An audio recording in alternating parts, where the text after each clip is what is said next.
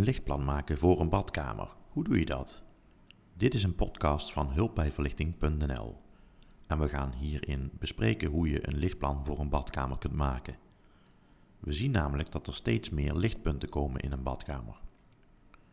Waar vroeger een plafonnier in het midden van het plafond van de badkamer werd gemonteerd, wordt er tegenwoordig veel meer gebruik gemaakt van zowel functionele als sfeerverlichting in de sanitaire voorzieningen.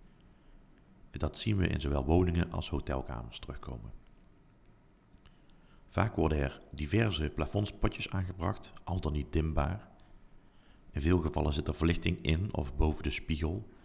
En er zijn ook voorbeelden van ledstrips onder de badkuip, achter de spiegel of langs de rand van een wandmeubel voor een extra ruimtelijk en esthetisch effect.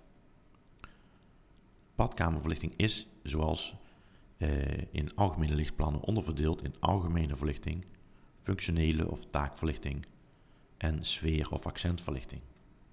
Maar waar en hoe kun je verlichting toepassen in een badkamer?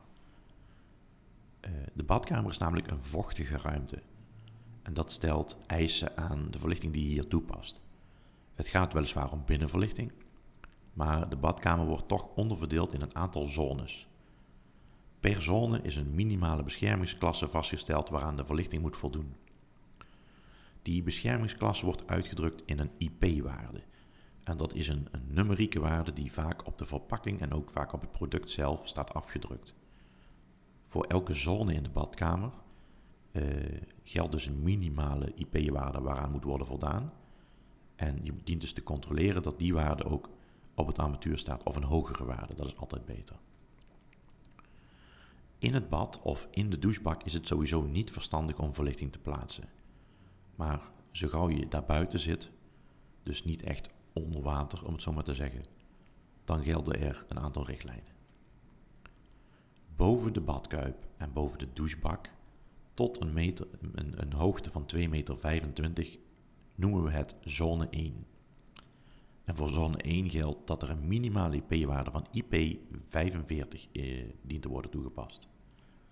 Zorg er dus voor dat wanneer je een, een, een plafondspot of een wandarmatuur boven de douchebak of boven de uh, badkuip monteert uh, op een maximale hoogte van 2,25 meter, dat die dan een IP-waarde heeft van IP45. Zorg er daarnaast voor dat de elektrische veiligheidsklasse type 3 is. Ga je hoger dan die 2,25 meter, dan spreken we van zone 2.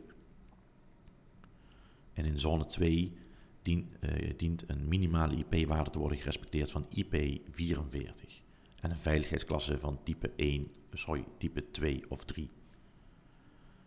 Uh, zit je meer dan 60 centimeter naast het bad of naast de douchebak, dan spreken we van zone 3.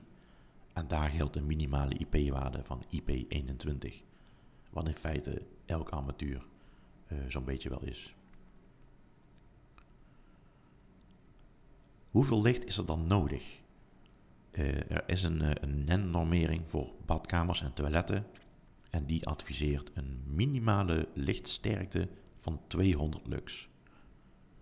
Maak je gebruik van plafondspotjes, dan uh, is het tegenwoordig redelijk gebruikelijk om ervoor te zorgen dat die kunnen dimmen. is iemand in de badkamer functioneel bezig, dan kan een verlichtingsniveau van 200 lux daar het uh, juiste verlichtingsterkte bij, uh, bij geven. Maar wil je ontspannen, dan zorgt een gedimde verlichting voor extra rust en sfeer. Een tip: wanneer je verlichting boven de spiegel plaatst, zorg er dan voor dat je niet in je eigen schaduw staat. En daarom zie je ook steeds vaker dat er verlichting in het spiegeloppervlak zelf is aangebracht, die jou rechtstreeks aanlicht zonder dat je zelf in je schaduw gaat staan. De kleur van het licht is doorgaans warm wit, zoals bijvoorbeeld 2700 graden Kelvin. Echter, bij een make-up spiegel kan het eventueel handig zijn om te kiezen voor neutraal witte verlichting, bijvoorbeeld 4000 graden Kelvin, zodat je een natuurgetrouwe weergave krijgt van de make-up die je aan het opbrengen bent. Daarbij heeft ook een hoge kleurweergave de voorkeur, dus een verlichtingsbron of een armatuur dat een CRI, een kleurweergave-index van meer dan 90 heeft. Op die manier krijg je in ieder geval een zo natuurgetrouw mogelijk beeld van jezelf in de spiegel en van de make-up die je aanbrengt. Wil je meer weten over dit onderwerp? Luister dan naar de andere podcasts. Ga naar hulpbijverlichting.nl of kijk op ons YouTube kanaal. Bedankt voor het luisteren.